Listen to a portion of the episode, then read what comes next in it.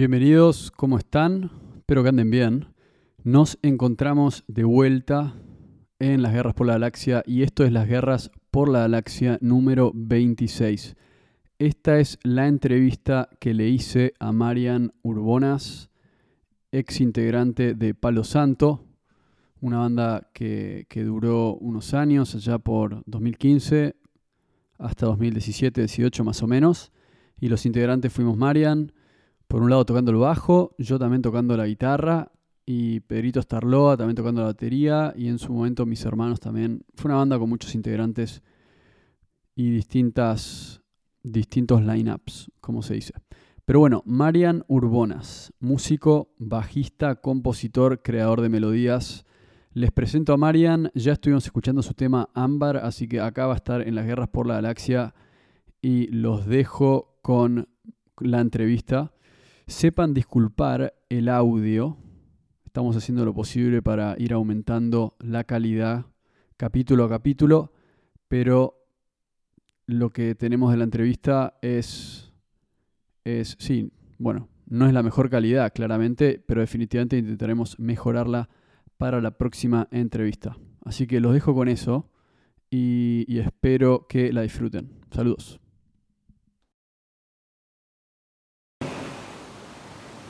Bueno, estamos, estamos, estamos adentro, estamos adentro de la de la session y, y bueno, nada, acá un gusto, un gusto recibir al gran Mariano Urbonas. ¿Qué tal, el Luco? capítulo de Las Guerras.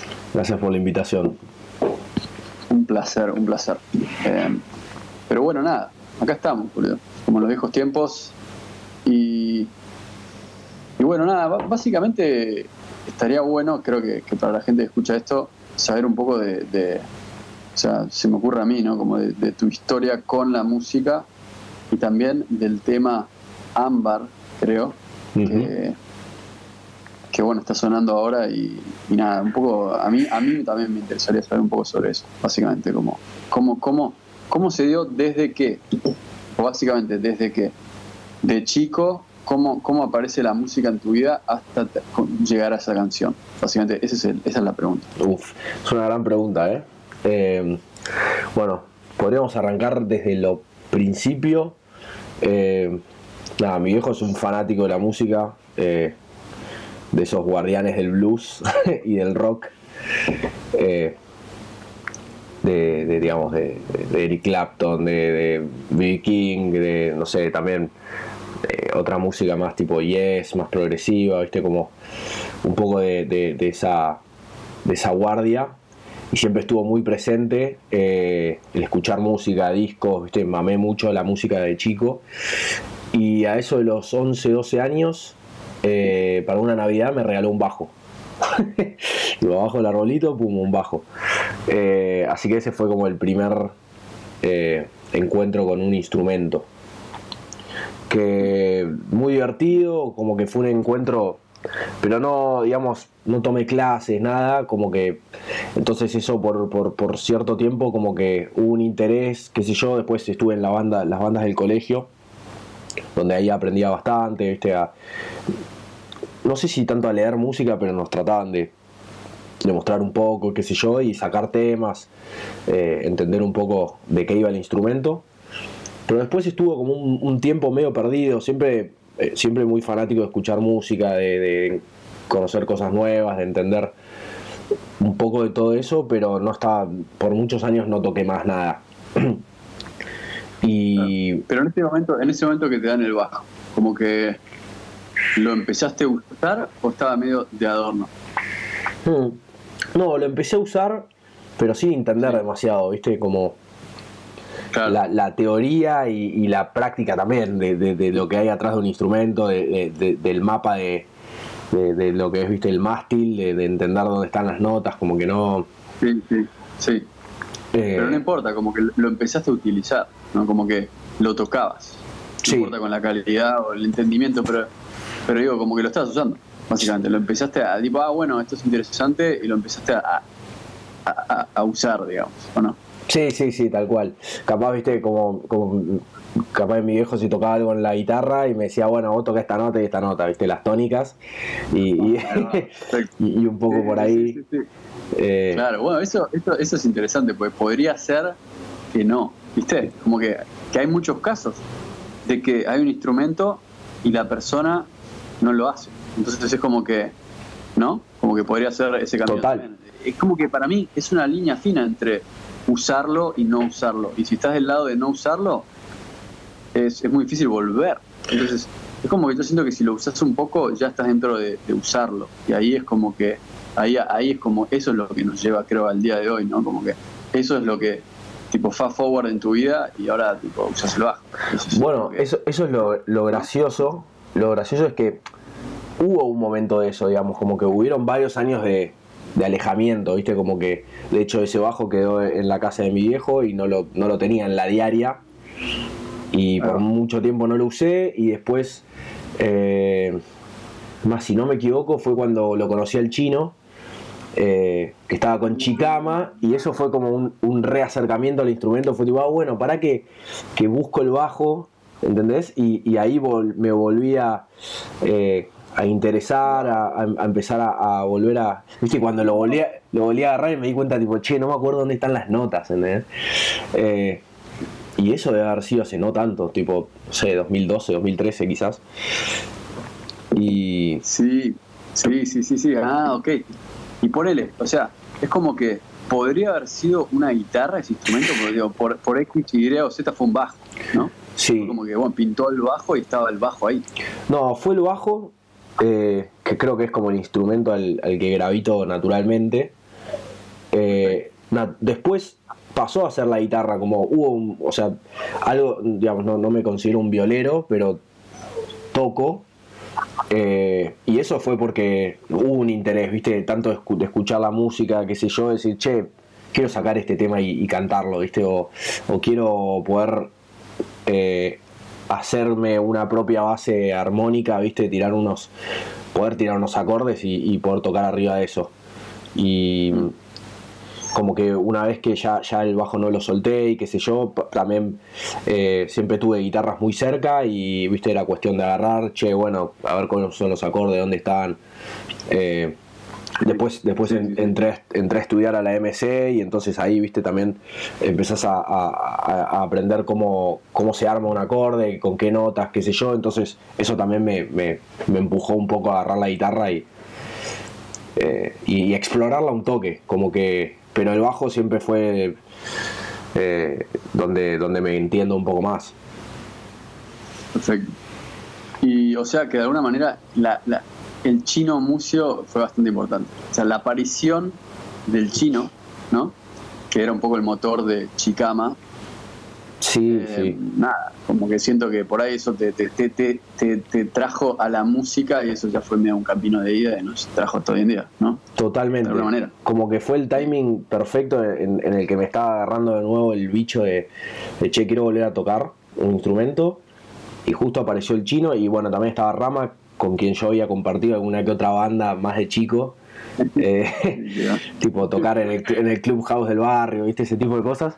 Y, totalmente, fue como, fue el motor de, volver a tocar con alguien, viste, tipo volver a tocar en conjunto. Claro, claro, claro. Em, sí, eh, qué loco eso, como que siento que a mí me pasó un poco lo mismo, como que el chino, que bueno, para la gente que está escuchando y no sabe quién es, el chino Mucio, que tiene un disco que está en Spotify, probablemente algún EP o un single más, pero el chino, que es amigo nuestro, nosotros lo conocimos ahí en la época, no sé, ¿qué año era esto? 2014, no, 2015. no, un, no un, poquito, un poquito antes de haber sido 2013, 2014, sí, que, yo, que yo me uní. ahí va, pues yo volví a Australia en 2015 y ahí yo tenía ganas de entrar a una banda y ahí en algún punto terminé tocando en Chicama, pues Rama, justamente, bueno, estos, son los personajes que hay que mencionar. O sea, el Totalmente. es uno, claramente, el Mucio es uno. Y después está Rama, que hoy está haciendo música para series en Netflix, que está en Los Ángeles. Así que obviamente Rama es, como un referente bastante importante en la música, nosotros creciendo, ¿no? Pues Rama la rompe toda, estudió música, composición, todo, toca 1500 instrumentos, no sé qué onda. Entonces es como que esa banda era muy interesante si te pones a pensar en los, los, los talentos que había. El chino, Rama, y bueno, vos caíste ahí, fue como, no sé, eh, qué, sé yo, ni idea, caíste ahí y, eventualmente yo también caí ahí, como reemplazando a Rama que se fue a Los Ángeles y pumba, ahí nos cruzamos nosotros. Tal cual. Y ahí empezamos a hacer palos tanto y eso fue una sucesión de todo eso. Pero es muy loco eso, como, que ahora el chino, bueno, en fin, eh, el chino Mucio y el chino Mucio tiene su disco ahí en Spotify, pero creo que fue el primero de la gente que yo conozco en Buenos Aires, que hoy en día es mucho más común. Ponerle Nico, no, Chico va, hace un disco, sus amigos hacen discos, organizan este festival Caravana, le, dan para adelante, pero en nuestro momento, ¿cuánta gente yo conocía que, que, tipo, no, yo voy a ser músico y voy a grabar un disco? Te juro que el chino era el primero, si no el único, que yo conocía, ¿ves? Sí. ahora es mucho más común. totalmente. Como que abrió un poco las barreras, te pones a pensar, ¿no? Sí, recontra. Para mí eh, también fue eso, ¿viste? Como quien me, invitó y me trajo de nuevo a tocar música en conjunto, tipo a pertenecer a una banda, tener que juntarte a ensayar, che, hay una fecha tal día, eh, como todo eso. Eh, bueno, donde también estaba Rama, pero tal cual, como, che, esto es un proyecto, esto es Chicama, eh, y que estuvo muy bueno y, habrán sido... No, no, no, no quiero mentir con, con los tiempos, pero por lo menos dos años de haber sido de, tocar, de juntarse a ensayar, de, eh, de, armar nuevos temas. La verdad que muy divertido y muy enriquecedor como en el momento que, me agarró y como también nutrir esas ganas de tipo, che, quiero pasar más tiempo en instrumento, quiero grabar más cosas, quiero, ¿no? Como eso. Sí, sí, sí, 100%. Para mí es más, estoy pensando ahora, eh, le tenemos que mandar esta entrevista al chino. Así que, así que hay que mandar un saludo grande al chino. Se la vamos a mandar. Después si la escucho o no, bueno, si Pero. un fuerte abrazo al chino. Fuerte abrazo al chino Mucio, eh, que, está en Barcelona, ¿no? Sí, sí, sí, sí. Eh, Anda por allá. Sí, está, allá, te hace mucho tiempo y, nada, está, allá, ¿viste? Y nada, fuerte abrazo al chino. Pero, pero sí, qué loco rememorar eso. Y siento que algo que pasó, es interesante cómo se cruzan las cosas, como que siento que para mí estaban eh, eh, de vuelta, como que lo que sentí es que ese, esa, esa, tocaban con seriedad, ensayaban, que de vuelta no había tanta gente que lo hiciese en ese momento en el ámbito en el que nosotros estábamos, por lo menos en el que estaba yo, ¿ves? no, no conocía mucha gente que era como ensayo, tocar en vivo, ensayo, tocar en vivo. Y, me acuerdo de ir a verlos y decir, uh, la puta madre, yo también quiero una banda estar tocando ahí, ¿entendés? Como están los pies ahí, pum, pum, pum, chicama, y, decir eso. Entonces era como, wow, el chino va para adelante, ¿viste? El chino va para adelante y, no sé, estaba en su vida y de repente dijo, yo quiero hacer música, quiero componer y quiero tocar en vivo. Y el pibe fue para adelante como un tren. Entonces, y después sacó el disco. Y después se fue a España entonces es como que el chino para mí es un, es un referente. Para mí es un referente. o sea, obviamente Chicama era una banda, no era solo él, pero eh, no sé, boludo. No, pero total, o sea. Mucho empuje, mucho empuje. Cuando o sea, llegó el momento de, de que se disolvió Chicama o, lo que fuera. Eh, como vos decís, El, chino también siguió con sus temas y, y, con la producción de sus temas y sacar su disco y también presentarlo en vivo. Eh, donde ahí también lo estuve acompañando con el bajo. Eh, así que totalmente, o sea, él, él tenía material para sacar y tenía eh, un, vínculo y, seguro y todavía lo tiene con la música que iba más allá de, ¿viste? De, escuchar y en el auto. O sea, de, tener que de, pasarlo a papel, componer y querer tocarlo. componer. Componer, componer. Componer. Esa es la palabra, porque porque componer es la palabra, es como que cuando alguien compone, ¿viste? Yo siento que el chino era fanático de los Beatles, me acuerdo, ¿no? Sí, sí, sí. ¿Vos sos fanático de los Beatles? No, o sea, normal. No, tuve, no, tuve, tuve un, tuve algún que otro episodio en el cual escuchaba mucho. El disco Rubber Soul, me acuerdo que, que me encantó. Pero después, no, la verdad es que no los tengo muy presentes como en general, pero nada, cada vez que suena un tema o vuelvo a escuchar algo son unos monstruos y te das cuenta de lo vigente que estaba, viste, como eh, cuántos elementos fueron tomados de ahí, a partir de ahí y, nada, como que fueron pioneros en un montón de cosas. Eh, sí, sí, sí, sí, mal. Eh, yo siento que Chicago tenía algo de, ponele, es muy loco pensarlo, ¿eh? pero obviamente, ah, ahora, terminarán 10 minutos. La seguimos, no hay, no hay drama. armamos otra, ¿no? Así funciona, ¿no? Armo otra, perfecto. Eh, bueno, eh, pero volviendo un poco a lo que a lo que me habías dicho, bueno, eso fue un poco el principio del camino, pero después eh,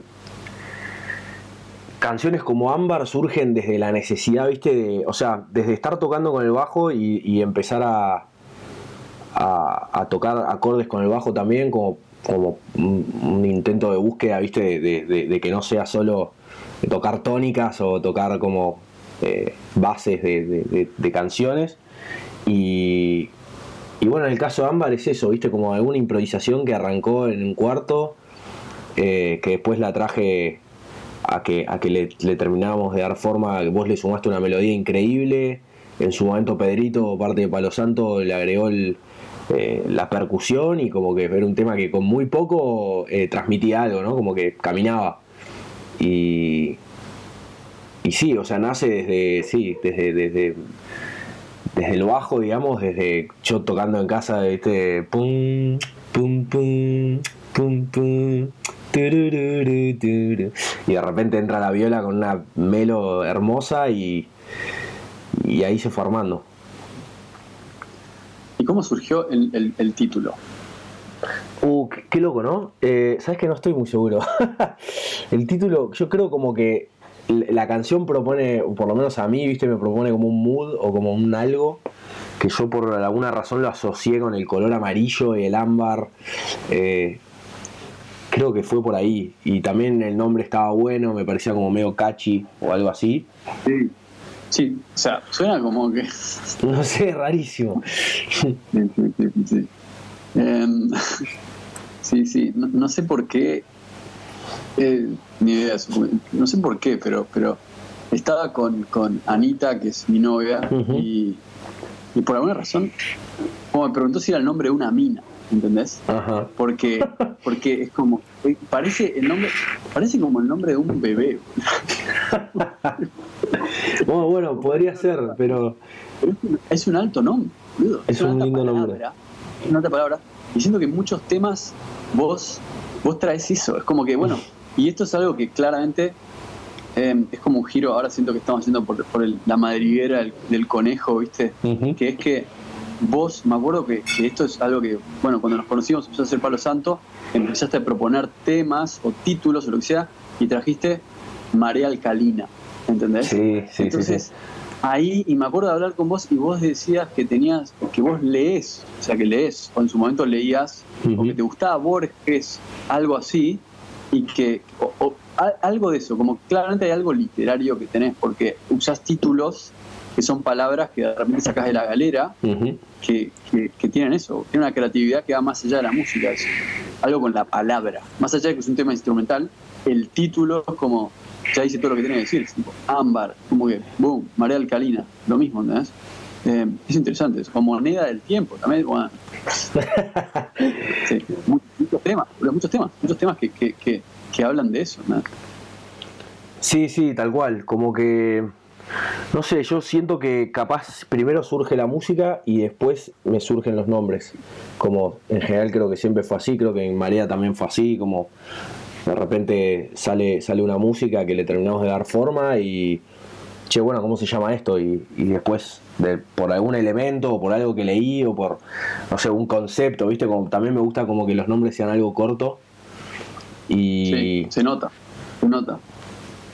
Sí, se nota eso, se nota como que hay algo de, sí, es como que, es como que, yo veo eso, ¿no? En, la música que vos haces, que estás dando como un, estás generando una experiencia sonora, ¿entendés?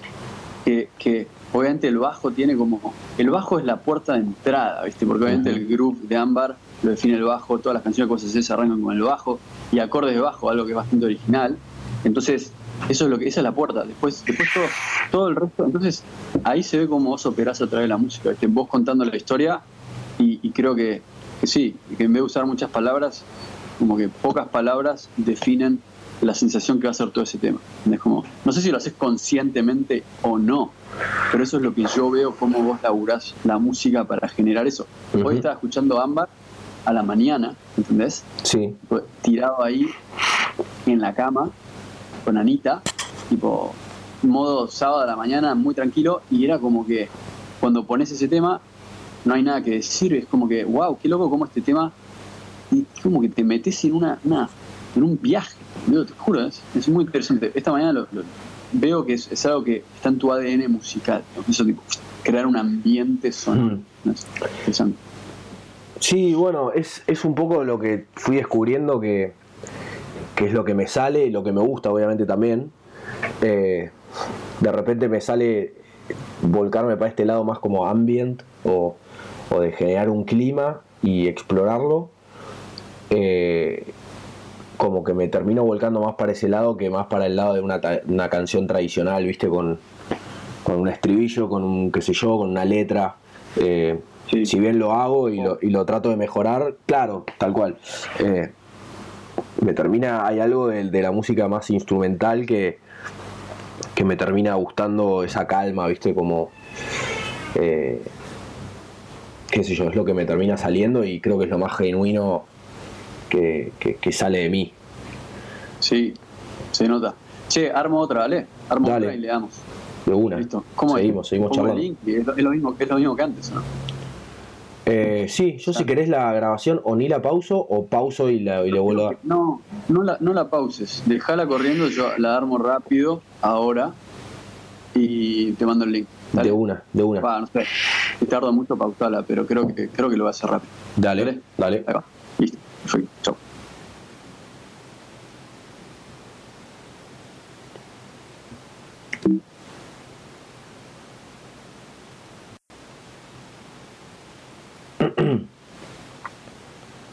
A ver ahí.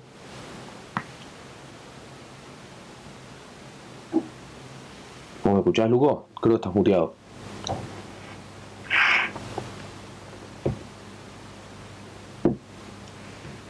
Estás muteado.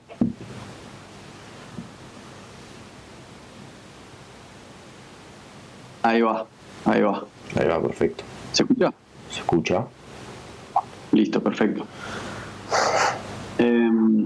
Bueno, nada, básicamente eh, puedes continuar con lo que estabas diciendo, en realidad que Sí, que bueno, estamos un poco charlando de eso, de, de la música, de- del ambiente, de, de cómo a veces surge desde el bajo y a veces eso, eso se nota.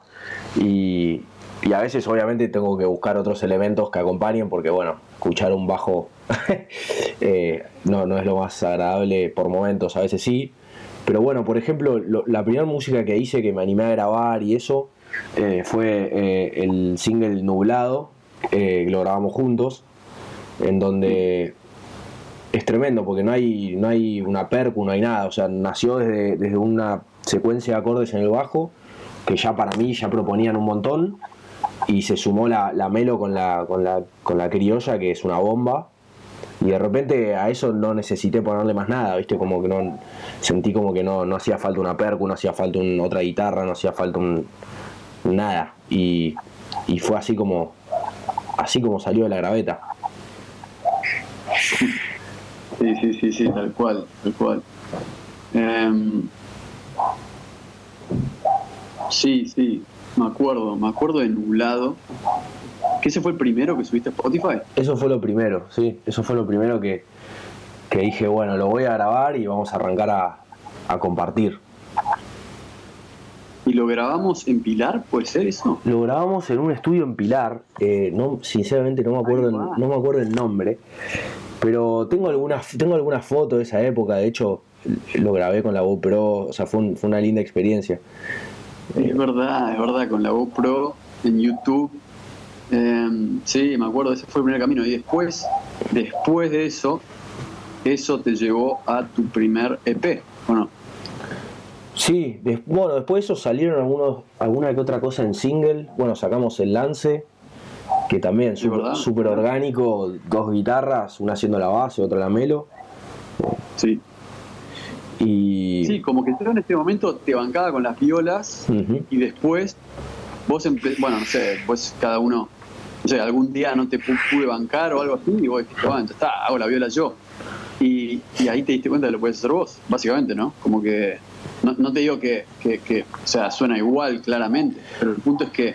No, porque... Que, después empezaste a hacer todo vos, ¿entendés? Lo cual va muy con esta onda de grabar en tu casa, no sé, después pandemia, pum, es como te obliga. Total.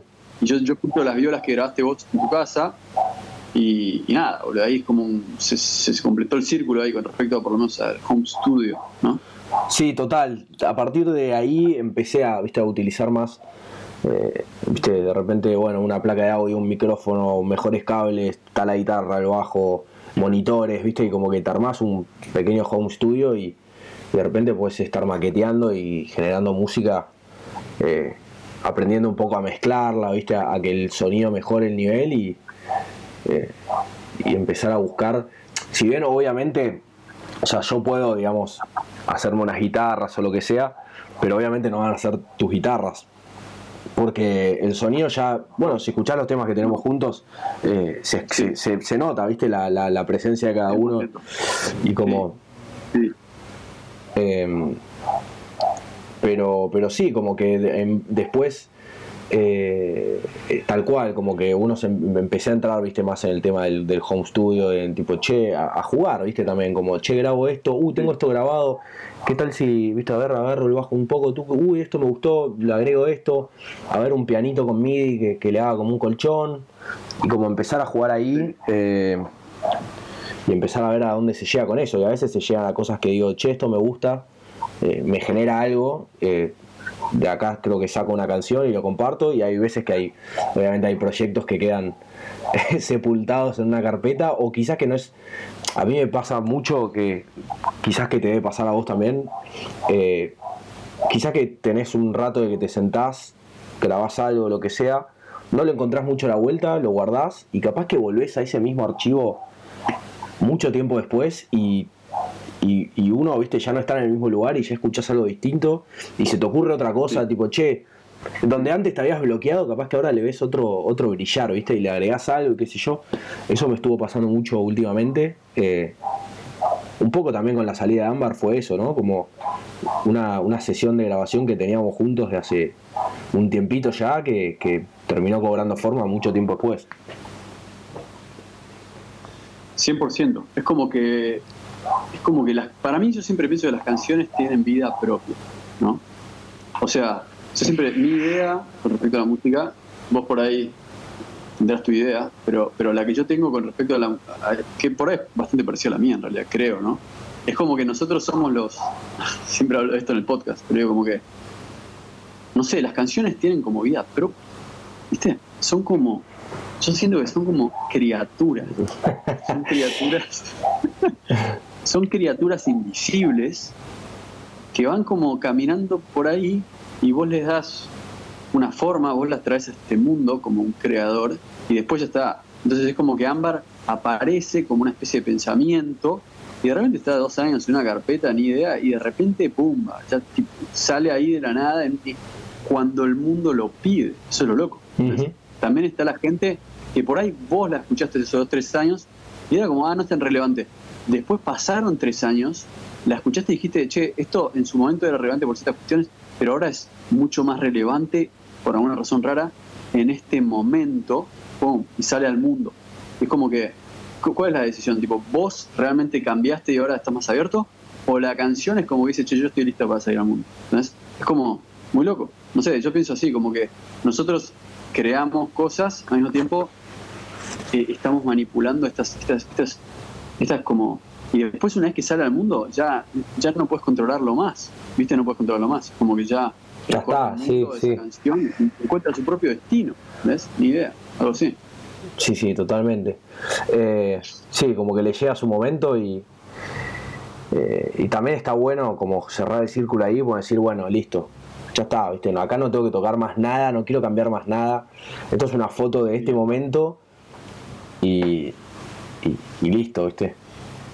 Claro, bueno, eso, eso me lleva a una pregunta que, que me parece que justo da en la tecla con lo que estamos hablando, que es, en el mundo de hoy, la tecnología te permite ser así, ¿entendés? Entonces, como nosotros, hay millones de músicos que están como, uh, no, le voy a poner más e, este, este cinte acá, pum, estás cuatro años con un tema, dando vueltas, y finalmente lo liberas a Spotify, es como, qué loco pensar que lo podría haber hecho hace cuatro años, y el resultado, ¿cuál o sea, hubiese cambiado el resultado? No, no sé, es imposible saberlo, pero antes no lo podías hacer, ¿entendés? Entonces, por un lado bueno, ok, podés perfeccionar el tema hasta donde querés, pero por el lado negativo, también te da la posibilidad de pensar demasiado las cosas, ¿entendés? Y no hay, o sea, es raro, porque en el mundo digital no tenés ningún costo de sacarlo al, mundo. Tipo, bueno, pum, lo subo a Spotify, ya está. En cambio, antes era como un sello discográfico diciendo, che, vos vas, vos grabás un disco, después de tener que ir de gira, vos grabás un disco, em, ese disco sale del estudio, lo que se grabó, se grabó. Total. no va a haber más tiempo de estudio. Este año hay que sacar un disco. Entonces, ya está. Si no pudiste grabar el tema, lo lamento. Ahora a mezclar. Bueno, lo que se mezcló, se mezcló. Lo que se masterizó, se masterizó. Y este disco va a salir ahora, te gusta o no, esto, sale. ¿entendés? Y eso te ponía una presión también, pero al mismo tiempo te liberaba, me imagino, ¿no? Porque era como, bueno, ya está, no podés cambiar las cosas. Es un disco, después es un disco físico. Entonces el mundo cambió, ¿viste? Y en este momento es difícil encontrar la línea, me parece, entre... Sí.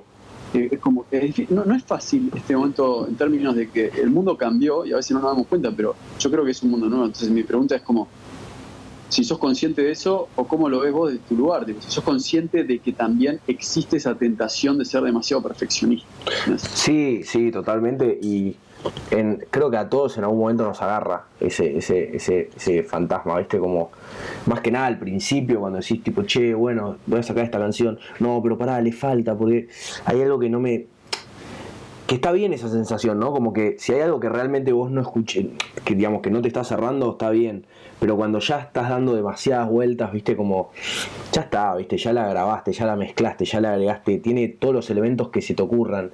Eh, está bueno como ser consciente de eso y decir tipo como que está bueno ser está bueno ser detallista no como con tu producto y querer que suene lo, mejor posible pero ya llega un punto que es contraproducente no como cuando querés cuando te empezás a comer la cabeza y querés ser demasiado perfeccionista y demasiado y capaz que lo comparás con canciones que te parecen que son similares, pero la estás comparando con un chabón que la grabó en un estudio afuera y con 70 personas trabajando en, eso y, y, te, nada, y te comes y capaz que te perdés la oportunidad de, ¿viste? de compartir o de salir.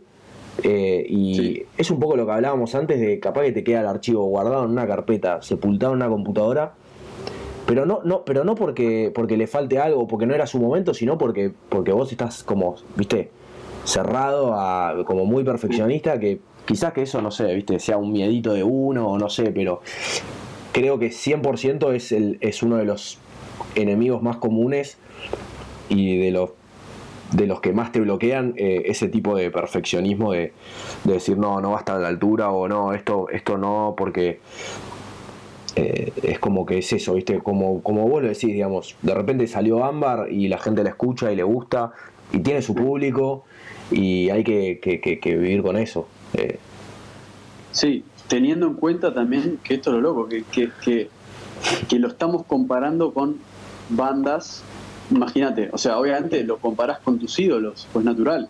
Total. Con la gente que te inspiró. O sea, si te gusta Gustavo Cerati, ¿por qué no lo vas a comparar con Cerati? Si es el tipo que te metió ahí adentro, ¿entendés? Total. O sea, lo vas a comparar. Lo vas a comparar con los Beatles, lo vas a comparar con los Beatles, lo vas a comparar con la gente que te gusta.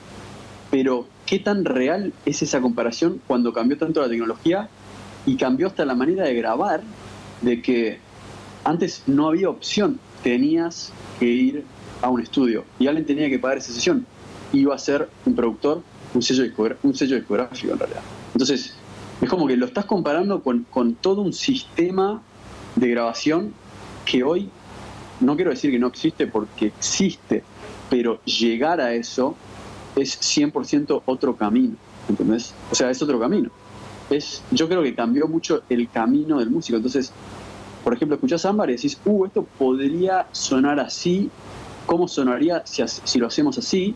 Pero al mismo tiempo es como una parte tuya dice, bueno, pero si yo no saco esta canción ahora, o sea, yo lo tengo que sacar. Después veré si, si puedo grabar otra versión, ¿no? Totalmente. si no sacaste esta versión, es como que, ¿cuándo lo vas a hacer? Y por ahí no lo haces nunca. Entonces, es, por eso digo que es una línea bastante fina, porque, porque cambió tanto el modo de hacer música. Para mí cambió mucho. Entonces, no sé, es raro compararlo con la música de antes, porque sí hay algo de los estudios que suena muy bien, ¿viste? Total. Pero, no, pero además una, una misma canción puede, puede seguir evolucionando y eso lo vemos todo el tiempo. Eh, ¿Cuántas veces te pasó de, no sé, viste, a un artista que seguís o un amigo o lo que sea, sale una canción, versión álbum, digamos, o versión single, lo que sea, pero digamos, versión grabada en, en plataformas, la escuchás, está buenísima, pero qué sé yo.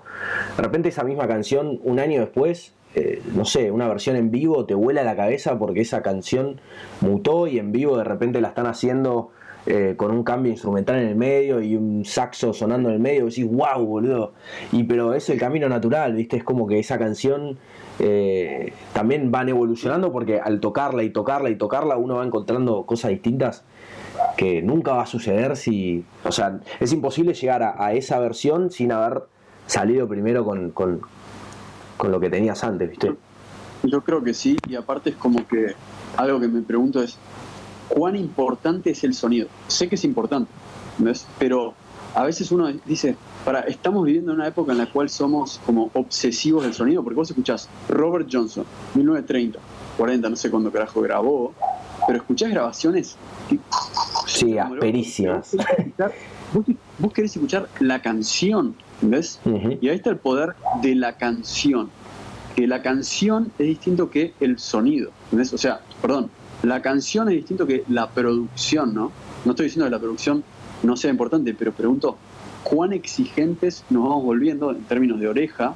Total. De que vos ahora escuchás una canción y decís, o sea, el sonido digital de estudios de hoy en día, por ejemplo, trap, si querés, o reggaetón o lo que sea, tiene un grado de, de, tiene algo, tiene algo artificial en el sonido que te hace pensar que, ah, así es como tiene que sonar un bajo, así es como tiene que sonar una batería, pero al mismo tiempo es como que es, es, no sé, yo siento que tiene algo, tiene algo que es como, son instrumentos virtuales, entonces obviamente es como que también decís, como que si vos te acostumbras a escuchar instrumentos virtuales, ¿cómo vas después y escuchás instrumentos analógicos? Es como, hay mm. algo ahí, hay algo en el cerebro que es como que, no sé, eh, sí. pero en fin, eso es lo que yo, no sé. Sí, sí, yo como que el oyente en general, tipo el consumidor, creo que también evolucionó mucho.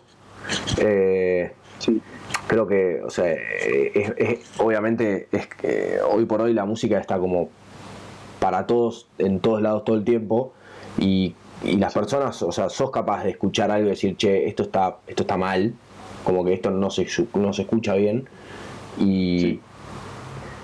Eh, pero no llevado al punto de, digamos, hay que lograr un. Que, o sea, si el sonido está bien grabado y se logra una, una mezcla, una buena mezcla, digamos, ya está, viste, como que. Eh, no hay que volverse loco con el perfeccionismo. Es muy loco lo que planteás porque también pasa con discos de Viking del año del pedo, que la grabación era muy, no quiero decir precaria, ¿viste? Pero era otra la historia, o sea, se grababa en vivo, Tuki, eh, suena una grabación de aire, ¿viste? Como, y, guau, y está buenísimo, y le das play igual porque es una bomba, ¿viste? Como que vos vas buscando, eh, vas buscando esa, esa calidez, ¿viste? De, ese blues, no, no tanto un tipo che, esto es una verga, esto no lo grabó en estudios Romaphonic, eh, pero qué sé yo, viste, es como... hay una magia ahí también. Hay una magia hay una magia. Y todo tiene su propósito, ¿no? Como lo, lo, lo, Los VSTs tienen su propósito, la electrónica tiene su propósito, y, los músicos que cantan canciones y, graban con lo que tienen, también tienen su propósito. Entonces, yo creo que ese es el mensaje, ¿no? Eh, es lo que, también a veces es lo que hay, es lo que hay. Y es lo que tenemos a mano. Entonces, también a veces es así. Sí, sí, totalmente. O sea, hay que ser, o sea, yo creo que hay que cuidar el producto, eh, siempre tratar de grabar y de la mejor, de cuidar las maneras, viste, grabar lo mejor que puedas, eh, mezclar lo mejor que puedas, pero bueno, no volverse locos, o sea, eh, si estás, si estás grabando tus primeras canciones y estás a punto de sacar tus primeras ideas, o sea, hay que estar muy conscientes de eso y no tratar de ser eh, no sé, viste, no, tu disco no va a sonar como el de Dua Lipa eh, si lo estás haciendo en un home studio, eh, que tiene su magia también, viste, o sea, un montón de artistas que, un montón de artistas que me encantan y escucho un montón, tienen un sonido muy tipo bedroom soul y que, están buenísimos y, y, le da otro sonido también, es otra cosa. También está muy ligado quizás al género que hagas, ¿no? Pero las herramientas están para usarse y, hay que aprovechar eso también de que sea relativamente fácil sacar música y que la gente te escuche. Sí, yo estoy de acuerdo con eso. Claramente ese es el lado positivo y, eso, eso, es, eso, eso está ahí. Eso, eso nadie lo puede negar, como que no hay excusas. No hay excusas para por lo menos sacar un tema. Sacar un tema Spotify. Yo siento que para eso no hay excusas. O sea, poné uno. Si es una cagada, es una cagada, pero por lo menos tenés un tema ahí. Entonces, como que bueno, de última, alguien puede escuchar lo que tenías para decir y eso, eso está ahí, o sea, podés sacar tu música al mundo y eso nadie lo puede negar, ¿viste? No hay una no hay un guardián ahí, no hay una aduana que está tipo, no, no, no, o sea, puedes subir tu tema Spotify. Y para alguien que está como queriendo contar una historia, me parece que más allá del resultado mismo, hay que, hay que, hay encarar ese camino en algún, en algún momento. No, sí. Pero bueno, Marian, estamos llegando casi a la hora. Así que creo, más o menos, ¿no? ¿Cuánto vamos? Y sí, más o menos. Creo que más o menos. Bueno, nada, man. Em, un placer tenerte acá. Creo que con eso le vamos a dar bastante data a los oyentes de las guerras. Y nada, tenés, si, se te ocurre decir algo más o algún mensaje que quieras dar acá, igual vas a estar acá muchas veces más, pero digo, algo, algo, que se te ocurra o algo, o algo que quieras promocionar o una idea o un, single o lo que sea que se te ocurra que tenés ahí, tiralo ahora. De una. Eh, bueno, gracias por, por esta hermosa charla, Lugo. Eh, un placer. Y sí, voy a estar sacando nueva música. Se viene un single ahora a fines de octubre y otro en noviembre. Y si Dios quiere, un epecito eh, para fin de año con, con música la, idea es que el EP se llame Focosíntesis y, y es un poco todas canciones así pensadas, ¿viste? Como quien se sienta en un escritorio medianoche a estudiar, a meterle o a trabajar o lo que sea y música que, que acompañe, ¿viste? Eh, sí, Sí, así que. De la onda de Ámbar, que bueno, Ámbar obviamente es parte del, de este. de este producto, proyecto, así que va a ir por ahí la onda. Épico. Y bueno, y ayer estuviste, esta semana estuviste tocando ahí, estuviste, en, no estuviste, contame un poco de dónde estuviste y dónde vas a estar dentro de poco para aquel que quiera ir a ver tu música en vivo en Bailes. Estoy tocando como bajista en el proyecto de un amigo, Facu Grandío. Eh, tiene mucha música en Spotify, muy buena. Acaba de sacar su primer disco. Así que nada, vayan a escucharlo que está muy bueno, es muy versátil. De repente, viste eh, una balada, de repente un bolero, de repente un, blues. Eh, está, está muy interesante. Estuvimos tocando en Quilmes eh, y se vienen varias fechas ahora en Capital y demás. Y, bueno, esta semana también estuvimos tocando con una banda tributo a, a Dónde están los ladrones, el disco de Shakira, que estuvo muy divertido. un show ahí en Lucil es un discazo y removido y la gente se recontra copó, así que estuvo, la verdad estuvo divertido. Y bueno, con el, con el bajo a la, a la orden. Bueno, listo, espectacular. Y para aquellos que te quieren seguir en Instagram, ¿cómo era? Marian.urbanas. Eh, Instagram, Marian Urbanas, arroba Marian Urbanas. Y ahí, ahí está la data y, y todo. Ahí está, ahí está toda la data, ahí está toda la data. Y bueno, acá cuando tengas una fecha nosotros también la vamos a, la vamos a forwardear en las guerras. Bueno, eh, gente, un gusto tenerlos, como siempre, a los que estuvieron escuchando. Y seguramente los vamos a dejar con un temita de Marian. Después voy a seleccionar alguna. Así que, vamos arriba. Marian, querido, abrazo gigante. Y nada, hablamos estos días. Dale, Luco, buenísimo. Un placer. Muchas gracias. Dale, guacho, abrazo gigante.